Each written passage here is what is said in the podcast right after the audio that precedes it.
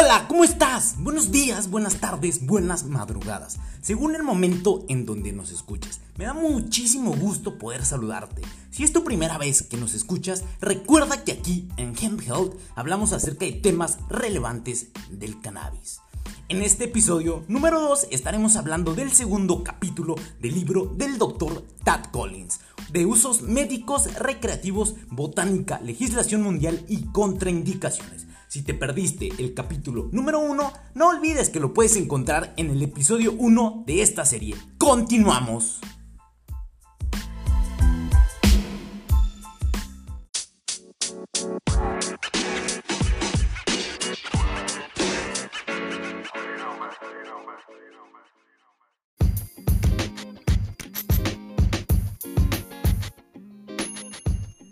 Bueno, ahora sí vamos a pasar a lo rico, a la información más importante de este capítulo 2 llamado Botánica. Recuerden que vamos a dar los temas y los datos más importantes acerca de este capítulo número 2. La planta es dioica. ¿Esto qué significa? Que contiene individuos machos y hembras y se usa el término únicamente en plantas. Tiene hojas palmeadas y de margen dentado, normalmente tiene flores imperfectas y estaminadas. La planta utiliza fotosíntesis para convertir luz en energía y el sol aporta energía lumínica que se transforma en energía química para su pleno desarrollo. Para germinar, la semilla básicamente necesita oscuridad, luz, humedad y calor. Si no existe esto presente, puede almacenarse por años. La germinación puede tardarse de 12 horas a una semana en ocurrir. Cuando estas fueron almacenadas por años, es más tardado el proceso. Para su crecimiento es necesario suelo versus las hidropónicas o aeropónicas. Los nutrientes necesarios para su desarrollo básico es nitrógeno, fósforo y potasio. Se aplican directamente al suelo a través de fertilizantes. La temperatura. La temperatura es un importante tema en su crecimiento sobre todo y se sugiere una temperatura diurna de 24 a 30 grados centígrados, temperaturas superiores a 31 grados centígrados y a menos de 15.5 centígrados disminuyen el THC. A 13 grados centígrados sufren un choque leve y algunas cepas llegan a soportarlo. Luz. Puede crecer a luz natural, que es al aire libre o artificialmente.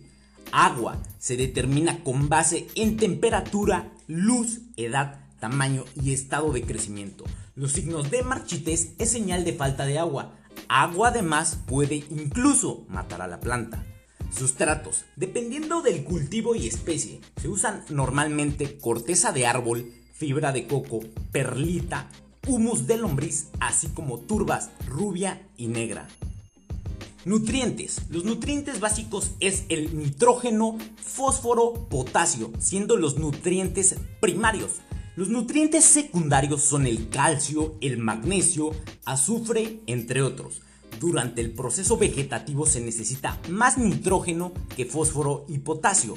Los micronutrientes son el hierro, boro, cloro, manganeso, zinc y molibdeno. Estos micronutrientes casi no son deficientes dentro de la planta. Suplementos. Se utiliza normalmente la micorriza, que es una asociación simbiótica entre un hongo y la raíz. Ambos se benefician uno del otro. Silicio líquido es un suplemento para el cultivo hidropónico. Previene plagas y patógenos. Fortalece la pared celular y robustece la planta, evitando enfermedades dentro de ella. Melaza, azúcar morena o moscavada, aporta micronutrientes eficaces en los últimos procesos de floración. Mejora la producción y sabor más intenso. Germinación. La germinación es un proceso donde brota la semilla y la raíz. Surge esta dentro de las primeras 12 horas a 8 días. Las condiciones del sol, oscuridad y humedad favorecen los procesos metabólicos que son aminoácidos como carbohidratos, lípidos, ácidos nucleicos, entre otros, participando en el desarrollo, crecimiento y supervivencia de la planta, ayudando a la expansión de la semilla, abriendo y emergiendo una pequeña raíz embrionaria que empieza a crecer hacia abajo debido al gravitoprismo. que es el crecimiento de la planta en respuesta de la gravedad, es decir, crece hacia arriba. Después de 2 a 4 días, la raíz se ensancha y surgen dos hojas embrionarias que son los cotiledones, y así se le llama a las primeras hojas de la planta que buscan la luz, y así comienza la etapa de la plántula. Fase de la plántula tiene una duración de 1 a 4 semanas. Periodo de mayor vulnerabilidad. En esta etapa se requiere una humedad moderada y luz media a alta. De 4 a 6 semanas comenzarán sus características sexuales identificables. Algunos productores aceleran el proceso cambiando a un periodo de luz 12-12 horas, induciendo la floración. El forzar la planta a florecer produce rendimientos más bajos y reduce la potencia en un factor 2 a 3. El libro cita que siempre es mejor tomar una clonación de cada plántula, enraizarla y forzar la floración por separado. Fase vegetativa. Duración de 1 a 2 meses en interiores, necesitando una cantidad generosa de luz y nutrientes, teniendo en cuenta la genética de la planta. En este proceso continúa con su crecimiento y producción de nuevas hojas asomando el sexo. Es ahí donde comienza una nueva etapa. Paralelamente, las raíces siguen expandidas hacia abajo, buscando más agua y alimentos. Existen nuevas cepas desarrolladas híbridamente de autofloración, que omiten la etapa vegetativa, llevando automáticamente la plántula a la prefloración. Durante la fase vegetativa, la planta dirige sus recursos energéticos principalmente al crecimiento de sus hojas, tallos y raíces. Para tener flores más fuertes, siempre será necesario raíces más fuertes. Se necesitan al menos 2 meses para madurar antes de florecer. Visualmente, las hembras predisponen ser más cortas y ramificadas por su naturaleza de inflorescencia de racimo, versus la de los machos, que crecen en panículas. En hembras, la inflorescencia es cuando las flores nacen agrupadas en el mismo tallo. Es importante mencionar que las panículas son los ejes laterales de las plantas o ramos. Los machos tienden a tener menos hojas cerca de la parte superior y las hembras tienen más hojas alrededor de las flores. Durante la fase vegetativa, las plantas crecen rápidamente si reciben más luz, contemplando con periodos más cálidos y frescos, así conservando su salud. Se dice que hay un debate entre si se requiere o no un periodo oscuro, ya que es beneficioso. Algunos lo emplean, otros no. Durante la etapa vegetativa suelen usar fertilizantes con un alto contenido de nitrógeno y potasio, complementando con fertilizantes de micronutrientes antes mencionados. Acerca de la cubierta, vamos a hablar del desmoche, que es la eliminación de la parte superior del meristemo apical, que es el tallo principal de la planta. Este proceso se realiza las veces que sea necesario para más brotes. El desmoche también causa un crecimiento rápido en todas las ramas debajo del corte, mientras que la planta sana. En YouTube existen hasta ahora algunos videos que muestran el proceso de manera muy sencilla. Si gustas darte un vistazo y una vuelta por allá, ya sabes cómo se llama: desmoche. LSTNG, listing, que significa Low Stress Training, entrenamiento de bajo estrés, también llamado supercultivo LST. Aquí se doblan y atan las ramas de las plantas y suelen utilizarse para evitar que las plantas se vuelvan demasiado verticales. Si regularmente esto se emplea y es usado en interiores para dirigir la planta hacia la exposición de iluminación o ventilación que se desee. Prefloración, conocida también como estiramiento. Aquí es cuando aumenta potencialmente su crecimiento en tamaño. En esta etapa se producen las ramas y nódulos, que son los tallos, mientras que crece la estructura para su floración. Desarrolla bractas y bracteolas, que son hojas que funcionan como defensa ante depredadores de la flor, conocidas también como falsas flores. La prefloración indica que la planta está lista para florecer. Ahora vamos a hablar de la fertilización foliar de manera muy sucinta.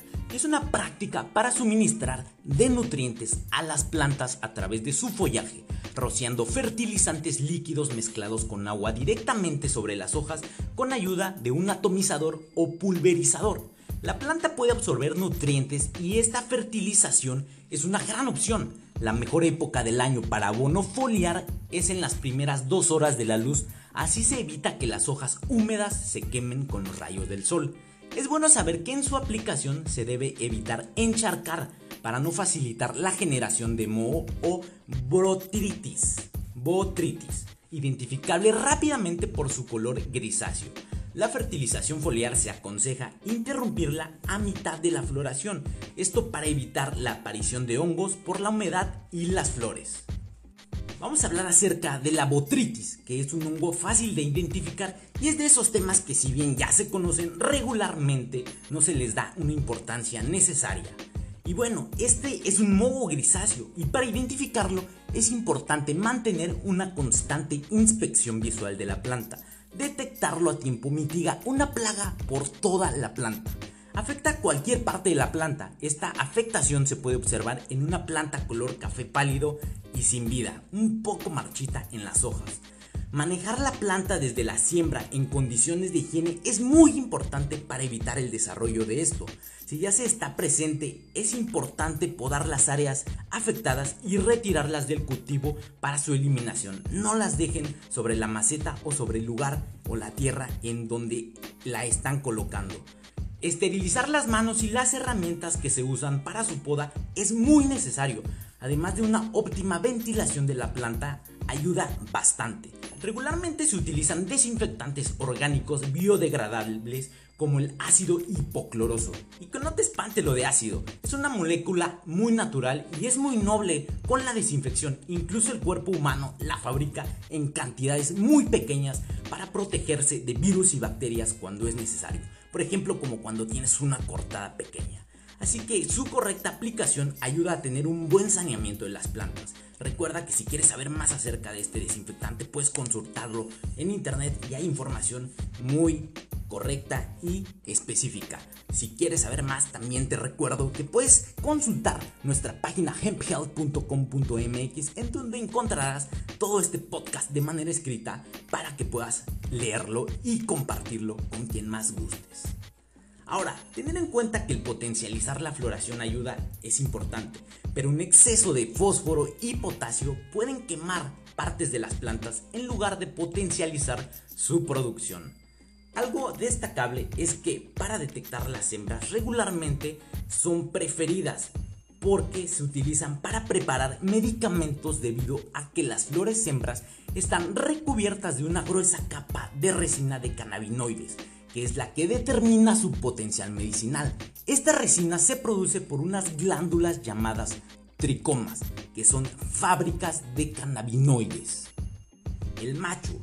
Este contribuye primordialmente en la transferencia genética de la planta, produciendo racimos que cuelgan de la planta conocidos como sacos de polen o testículos botánicos, citado así en el texto. El polen se libera para fertilizar a las plantas hembras, propagando los genes de la planta macho. Contienen un nivel decente de cannabinoides y pueden ser bastante potentes. También producen cantidades valiosas de terpenos, moléculas responsables del sabor y aroma individual de cada planta, gozando de beneficios terapéuticos formidables.